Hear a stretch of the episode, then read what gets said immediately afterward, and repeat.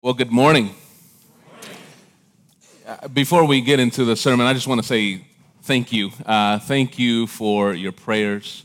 Thank you for your trust. I want to say thank you to Pastor Brandon, Pastor Drew Dodds, and all the elders who have trusted us to be part of your family. Um, we are so thankful, yes, we are so thankful that we are um, starting Sojourn Spring Branch, and we just want to um, uh, say thank you. We, we are looking forward to praying with you tomorrow and uh, just joining everything that's happening with Sojourn. It was a few years ago that I was in a church where Sojourn was started, um, and I was just a guest. I was um, hearing about the vision of this new church in the Heights, so I drove by and sat in the first service and uh, the first gathering and got to know a little bit about uh, what Sojourn was doing. And throughout the years, from a distance, from the faraway land of Spring Branch, right, right across the loop, um, I would see what was going on in the Heights and in Montrose and um, in starting this new church, um, coming up with DNA and culture.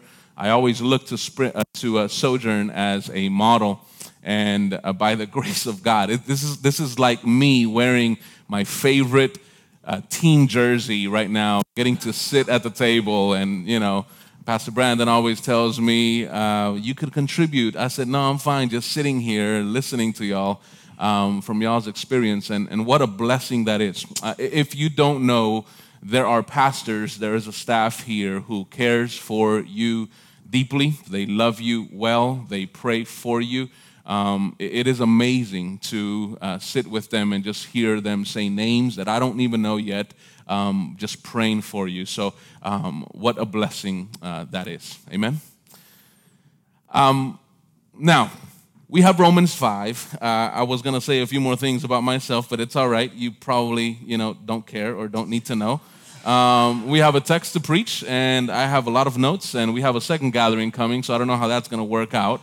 Um, but but you know, in in in in, so let's let's let's dig in. Uh, let's dig in. Sometimes I put uh, sermon titles to a sermon I preach, or sometimes I just leave it as a text. You know, you, you kind of work through, and then you're like, what kind of title do I put to this? Ah, who cares? You know, you just go for it. Um, but but this time, uh, in these five verses, the title that I have uh, for this sermon is "What Are You Rejoicing In?" What are you rejoicing in? So, I don't know if you do this or not, but why don't you look to your neighbor and touch them and tell them, What are you rejoicing in? Why don't you look to your neighbor to the left or to the right, make sure they're not falling asleep, and ask them, What are you rejoicing in? Yeah, all right. This was not a permission to talk, this was just to ask the question. What are you rejoicing in? So, so last year, my wife was, uh, was, was at work and, and uh, she received a bonus from her job around the same time that I don't know how this is going to, you know, uh, uh, I don't know how your perception will be of us when I tell you this, but, but she got a bonus at the same time that the Adele tickets went on sale.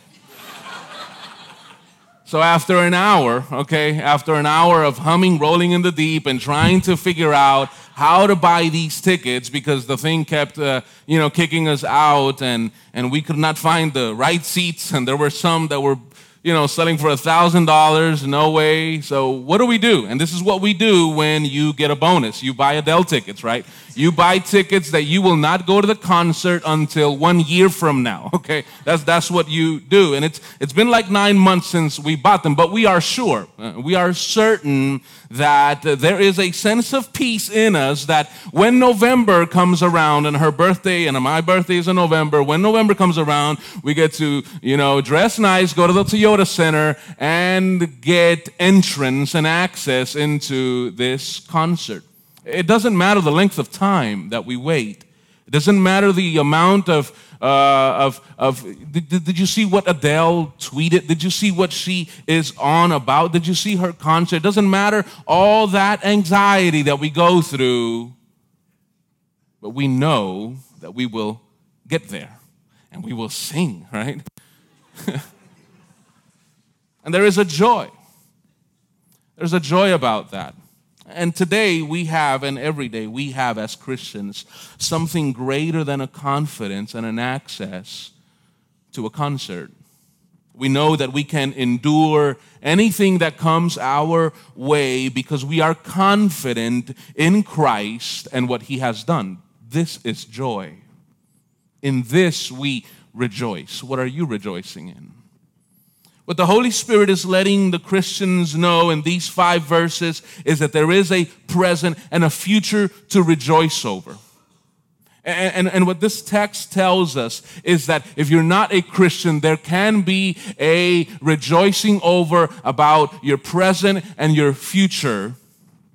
This morning, I want to encourage you, church, to stand firm on the grace of justification, who is Christ, who gives us the strength to rejoice in our sufferings today and gives us the strength to rejoice in the hope of the glory of God. It is the grace of justification that lets us rejoice in our sufferings now as well as in the hope of the glory of God. So, so, so that you know, so that you know where we are going, so that you can come with me today, I want to point you to a few things. The first one is stand on the grace of justification. The second one is rejoice in the hope of God's glory. And the third one is rejoice in the present suffering. Stand on the grace of justification, rejoice in the hope of God's glory, and rejoice in the present suffering. And the text starts in verse 1 by saying, Therefore, Therefore, since we have been justified by faith, we have peace with God through our Lord Jesus Christ. Through him, we have also obtained access by faith into this grace in which we stand and we rejoice in hope of the glory of God. The first thing that comes to our minds when we read this text is a few things, but I want to focus on standing on the grace of justification. So let me set this up. Therefore, the first word there points to a thought that happened before this text that, that connects the next text that we are reading and concludes this idea. So, to figure out the previous thought, we have to go to the previous paragraph. And this thought in chapter 4 deals with the doctrine and the teaching of justification. And according to theologian J.I. Packer, this is what justification is. Justification is a judicial act of God pardoning sinners, accepting them as just, and so putting permanently right their previously estranged relationship with Himself because our relationship with God has been strained and has been fractured by our disobedience to Him and His commands. We need this justification.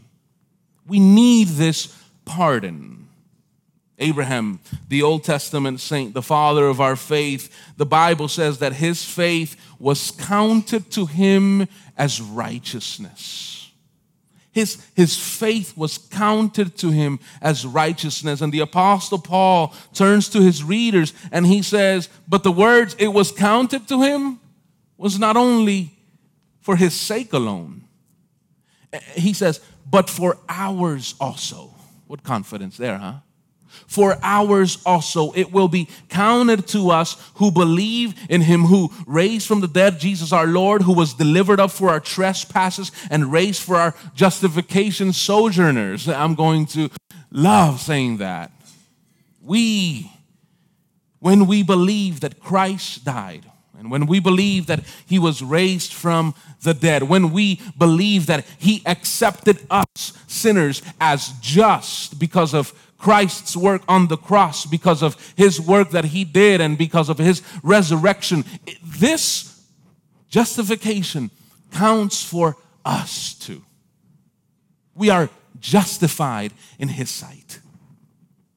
And, and, and, this is the context of our text today.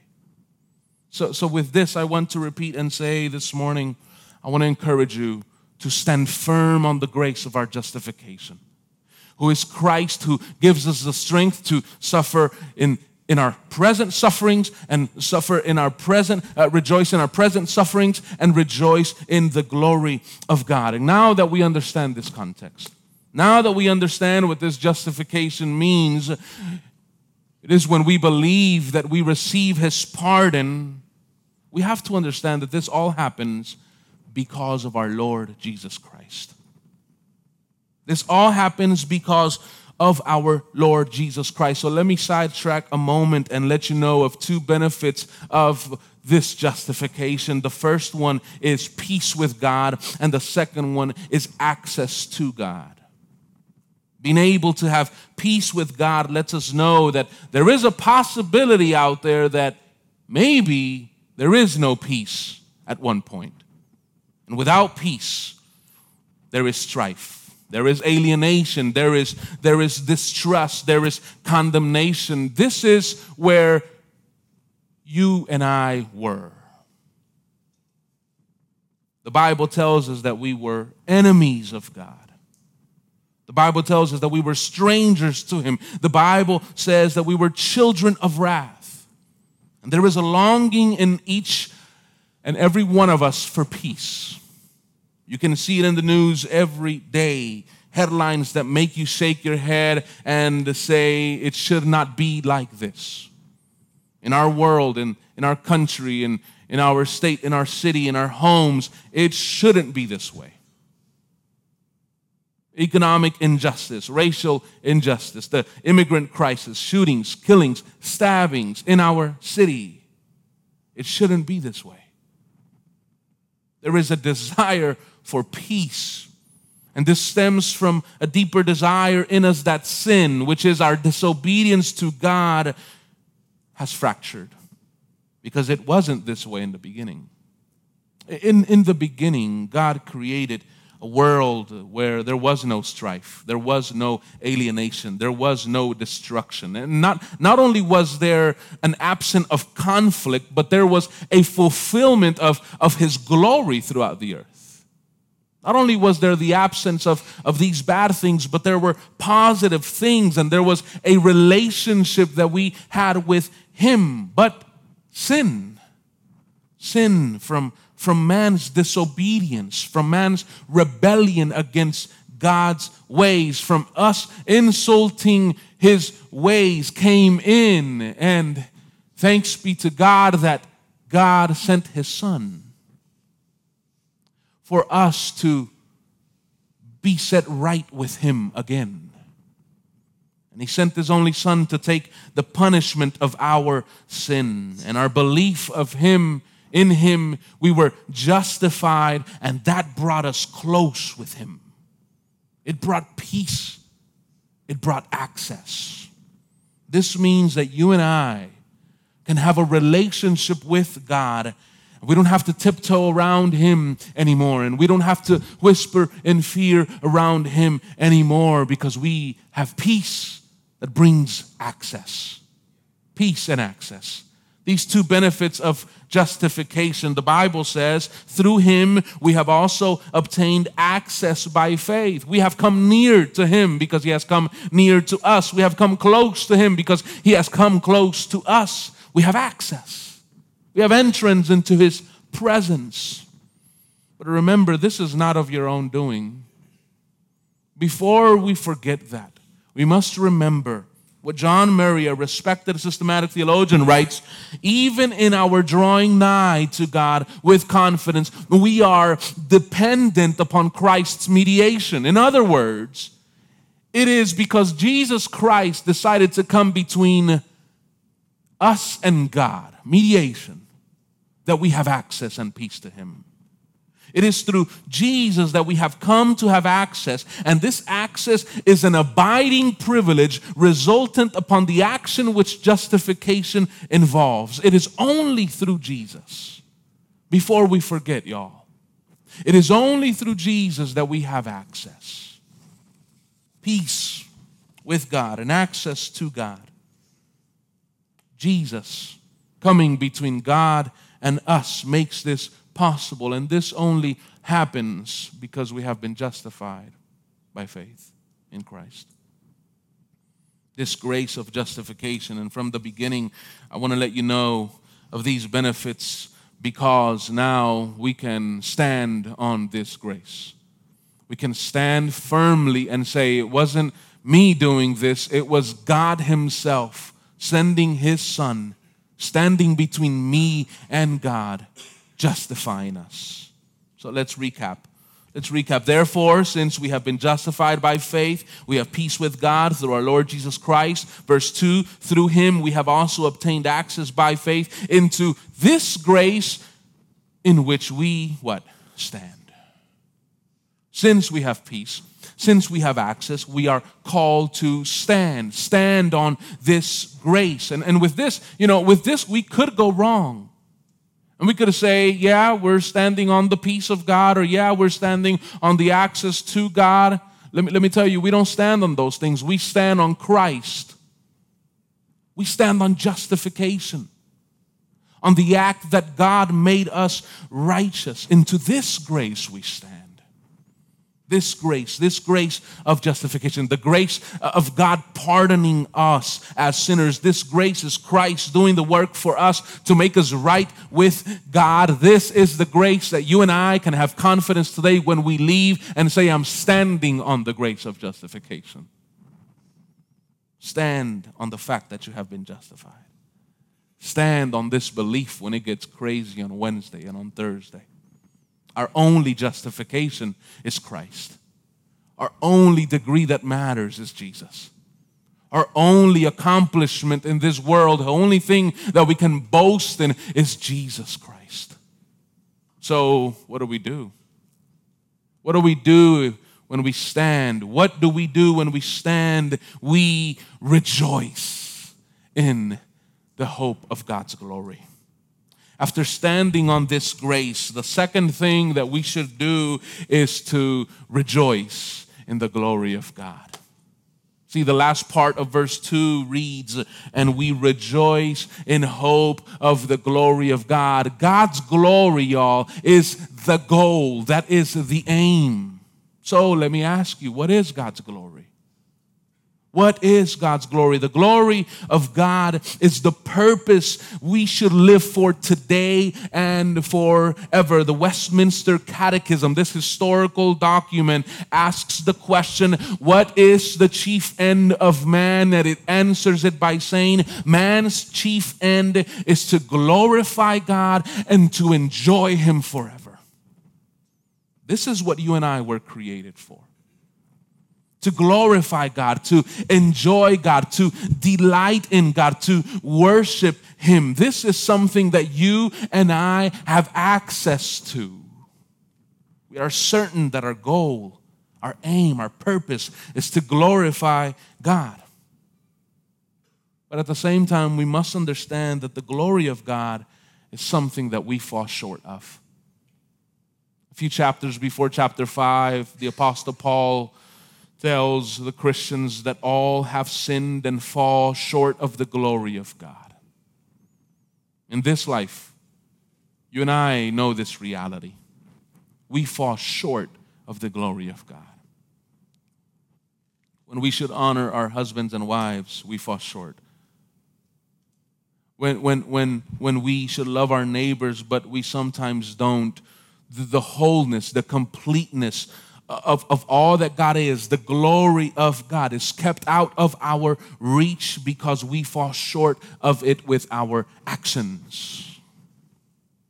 So, so not only are we called to enjoy God forever and glorify God, not only do we know that we cannot reach it, but at the same time, we know that the glory of God has a future sense.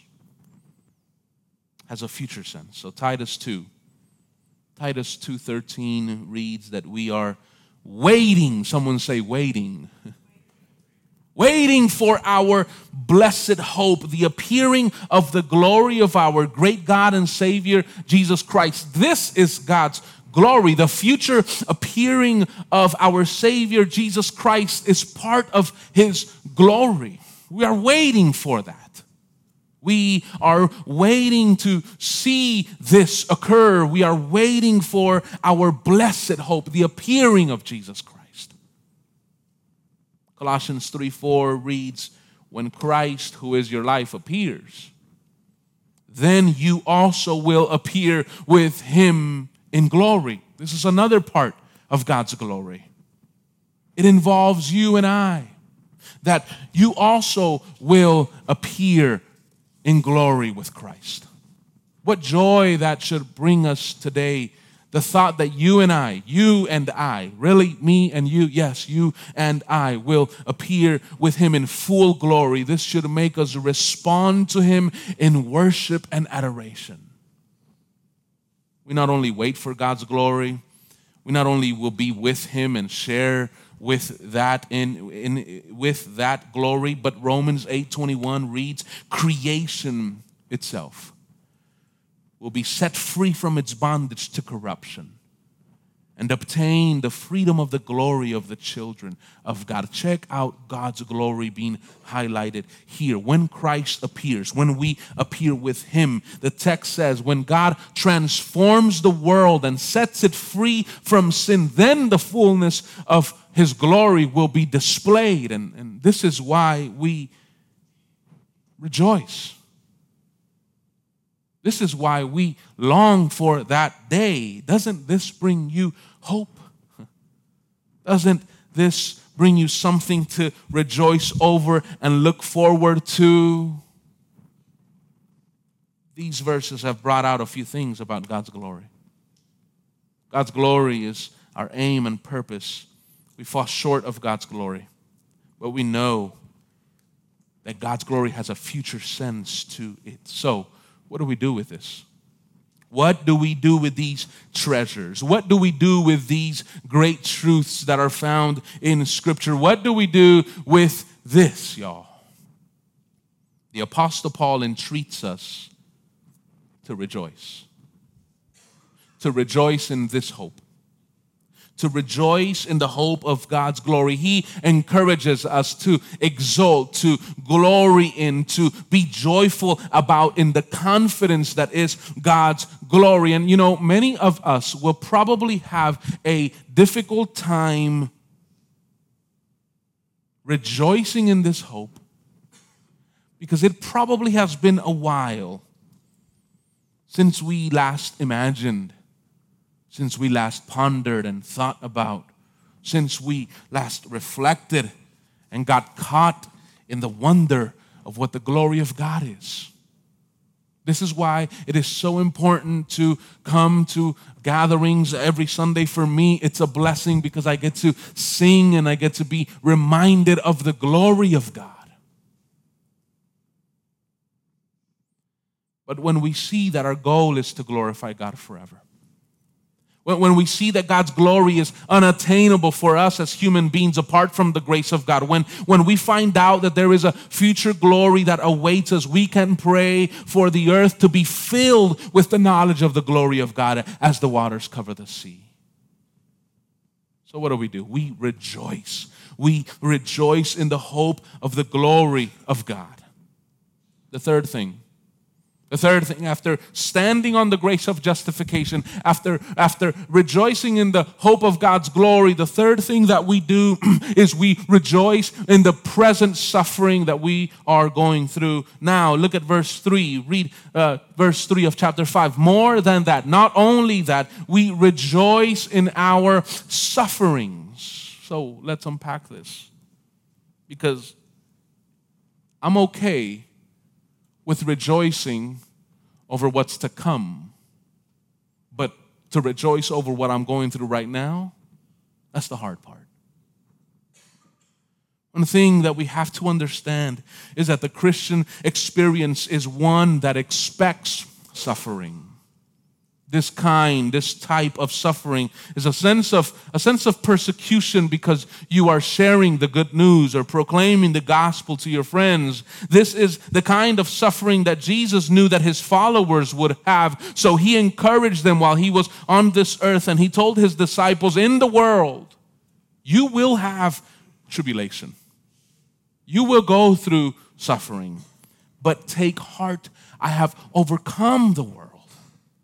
In other words, Jesus was telling them that in this world they would suffer, and likewise, Paul is telling us to rejoice in our own suffering. See, what we have to understand is where Paul is writing from. Paul is in prison at this time, writing to a church, saying, Rejoice in your own sufferings.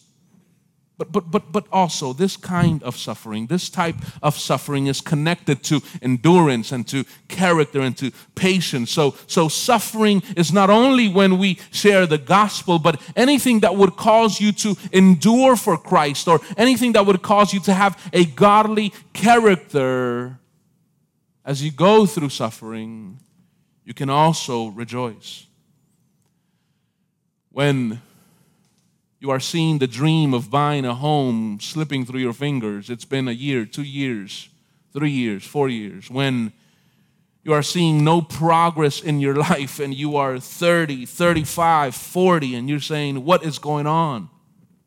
When when you get the bad news from the doctor, when you're swimming in debt and you don't know how you're going to get out of this, when unexpected costs come into your life, anything that causes you to grow in Christ, anything that causes you to have endurance and build character, rejoice in your sufferings. Rejoice in your sufferings because it may be easier to look to the future and wait on the, God, on the glory of God and rejoice in that. And it may be easier for us to say, you know what, I cannot wait I cannot wait for the redemption of all things. But what about now? What about today? Mid mid year 2016, how fast the year is going. And you're thinking, I, I don't know. I don't know where time went. What's your attitude to the isolation that you feel from a group of friends because you just want to love on them and share God's love to them? What's your attitude to the alienation that you sense from someone in your life because you know that you see them going through through troubles and you're there to help them but they kind of don't want your help and you love them? What is your attitude to that? How do you respond to the blank stares and the furrowed brows uh, that you get from people at work when you mention your faith in Jesus? How do you take the bad news about a setback in your life, about a family member who struggles? How do you take another no from God? you, don't, you don't understand, so you you get to the place, I don't know if you've been there, but I've been there where you get to the place where all you can do is just go to the bedroom, get on your knees, and say, Why? Why? I don't understand. In your suffering, how do you see God? Do you see Him as a bad God? Do you see him as a, a, father who does not want to give you because you probably have a sense of condemnation and guilt in you? How do you see? How can I be? How can it be that I can suffer for so long and no answer come? How? And I'm not saying to avoid your feelings and to and to, to, to, to not grieve. No, let's, let's learn how to grieve and grieve well. What I mean is, do you submit these thoughts and feelings to the Lordship of Jesus? Do you, do you stand on the grace of justification and say, It is so hard for me today, but I'm going to stand and rejoice in my sufferings today? Why? Why is it that we don't cower and duck because of the hostility of the world? Why is it that we submit ourselves to Jesus' Lordship? Why is it? It is because as we rejoice in our sufferings, a few things happen. Endurance is built in our lives. The text is clear as we endure, this endurance brings character. It brings a spiritual maturity, and that character makes us look at our difficult circumstances with what? With hope Oh, may we be a church full of hope because we have character, because we have endured, because we have rejoiced in our sufferings. I don't know if you caught it, but suffering is the starting point that takes us to the finish, which is our hope. As we, as we rejoice in our sufferings, endurance and patience comes. A steadfast character comes. And now we can hope for real now. The rejoicing in the present is linked to the rejoicing in the future. But we know that only Christ, our justification, can help us rejoice. Because the last thing that I want you to hear from me today is go out and rejoice. Go out and, you know, rejoice, however that looks like for you. So, this is why we have to see an example, and we see it in our own Jesus. The author of Hebrews writes that for the joy, for the joy that was set before Jesus, he endured the cross. He despised the shame. And now he is seated at the right hand of the throne of God. This Jesus that we adore, this Jesus that, that we worship, found, found, he found a joy in his suffering.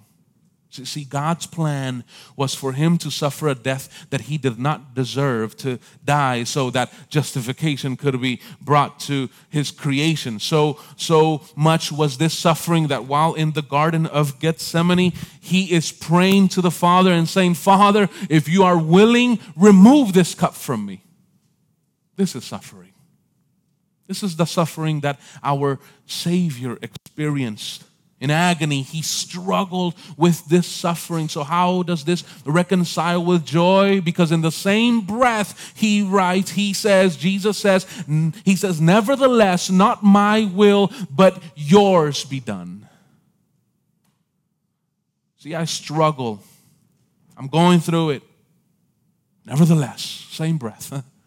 Oh, may we get there, y'all. Nevertheless, your will, not my will, be done. The author of Hebrews writes that there is a joy mixed in there. There is a joy in front of Jesus to fulfill God's plan, that he endured the suffering and later is finding himself seated at the right hand of God. So, what we must understand this morning is that the sufferings of this present world pushes us to a patience that we don't have yet the sufferings of this present world as we rejoice in them pushes us to a steadfastness in our character, to a spiritual maturity, to a hope, to a sure hope. Rejoicing brings endurance. Rejoicing brings character. Rejoicing brings hope. The last thing that I want to leave you with today is there is a certainty of a sure hope there is a certainty, that's probably redundant, right? There is a certainty to our hope. Paul writes in verse 5 and hope does not put us to shame. What confidence? What security is found in these words? This hope does not put us to shame. This hope is something that I could boast in. This hope is something that I could rejoice in. This hope is something that I could glory in. There is no disappointment in this hope. There is no embarrassment in this hope. I am confident that when I go to the Toyota Center, they're going to allow me in, right? I'm confident that I'm not going to be turned away. There is a surety, there is a certainty in that hope. How much more? Because of Christ's work on the cross and his resurrection, how much more hope, how much more certainty there is. This hope does not disappoint y'all. This hope does not embarrass you. Why? The text finishes off by saying, Because God's love has been poured into our hearts through the Holy Spirit who has been given to us. God's love is why. Why is there certainty in our hope today? Because God's love was mediated, was brought by, in other words, by Jesus through the Holy Spirit. This certainty of hope cannot get any clearer than this. Do you see the layers in verse 5? God's love poured out, gushed out in abundance by the Holy Spirit. There's a few layers there, and it cannot get any more reassuring than this. Picture God's love. Picture it being poured out, and on top of that, picture it being brought by the Holy Spirit. Layers and layers after uh, uh, of reassuring. And a few verses down in verse 8, which we will preach on next week, the Bible says, But God shows his love for us that, you know, while we were yet still sinners, Christ, what? Died for us this love of God that does not emanate from you and I. It comes from God to us. This love of God, who is Jesus Christ, is brought to our attention by the Holy Spirit. Certainly, there is no shame in this hope. The layers of confidence we see in this verse reassures us. Two years ago, uh, I bought my wife this um, thing to make cakes. Someone help me. What's the word for that? Uh, kitchen maid. Uh, what is it called? Uh, KitchenAid. There you go. Yeah. I made a mistake. I went to a store, bought it. She told, she asked me, "How much did you spend on this?" And she then took me to, what was it, Costco, and and and and I had to return it. I remember now. And we got it for a few hundred dollars cheaper. So I didn't know, right? She just wanted it, so I went and got it. So she started to bake cakes, right? And she started to do cakes, and for our Sabbath on Fridays, she would bake a cake, and uh, we'd have leftover cake all the time. But I love it when my wife bakes a cake. I love it when she bakes a chocolate fudge cake, especially because you can't get enough of the sweetness on this cake because after you finish the icing on the top of this cake you find out that there is more chocolate icing inside of the cake. Much much greater is our certainty in this hope that we have in jesus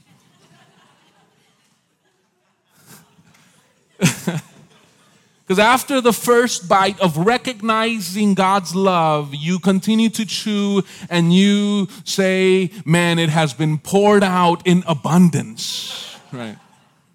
And after chewing on that for a few more minutes, you find out that yes, the Holy Spirit was the one that brought us this hope that we have in Jesus. What certainty? There's layers of it in verse 5. So the question is what are we rejoicing in? In what are you rejoicing in today that has the possibility to, to disappoint you? In, in other words, will what you rejoice over today shame you tomorrow at work? What is it that you are clinging to today? What is it that you're holding on to? Is, is, is, it, is it your uh, career? Promotion that you are vying for but seem not to get? Is it your perfect Pinterest home? Is, is it your children activities on Saturday? Do you live for the weekend? Is it your education? Is it what's going to happen in November 4th this year? What is it that you are clinging on to? What is it? Is it your political views? Is what what is it that you that you are holding on to? Because sooner or later, these things that I just mentioned will disappoint you. these things that I just mentioned mentioned will will shame you. But there is a hope, y'all. There is a certain hope. There is something that you and I can cling to today that will never embarrass, that will never disappoint. And it is in that that we rejoice. It is in Jesus that we rejoice. We stand on Jesus. As we stand on who Jesus is and what he has done, he gives us the strength to rejoice in our sufferings. It is, it is in Jesus that we hope in. It is in Jesus that we cling to, that we hold on to, that, that is our hope. So, what are you rejoicing in this morning? Jesus gives us the strength to rejoice. In our sufferings. I want to encourage you to stand firm on the grace of our justification, who is Jesus, so that we can have the strength to rejoice in our present sufferings and to rejoice in the hope of God's glory. In your sufferings, y'all, cling to Jesus. In your sufferings and in your times where you think you can't make it, hold on to Jesus. He is the only one that will give you the strength to rejoice in your sufferings. May we rejoice in our present sufferings. May we look to the future and rejoice in the hope of God's glory because we are holding on to Jesus Christ. Let's pray. Father, we have uh, worshiped you in song and we have worshiped you with your preached word that you have given us today. God, we thank you for the grace that we have in Jesus. We thank you that we can stand on it, this love that you have for us. We thank you that as we stand on this grace, we can rejoice. Rejoice in the circumstances that we are going through right now. Rejoice in the uh, shallow water that we feel beneath our feet. Rejoice in the earthquakes that are happening in our lives right now? Because of Jesus. And because of Jesus as well, we can rejoice in, in the future hope that you will reign, that you are reigning, that we will reign with you forever. So today, God, help us cling and hold on to you, Jesus so that we can rejoice in our sufferings. Amen.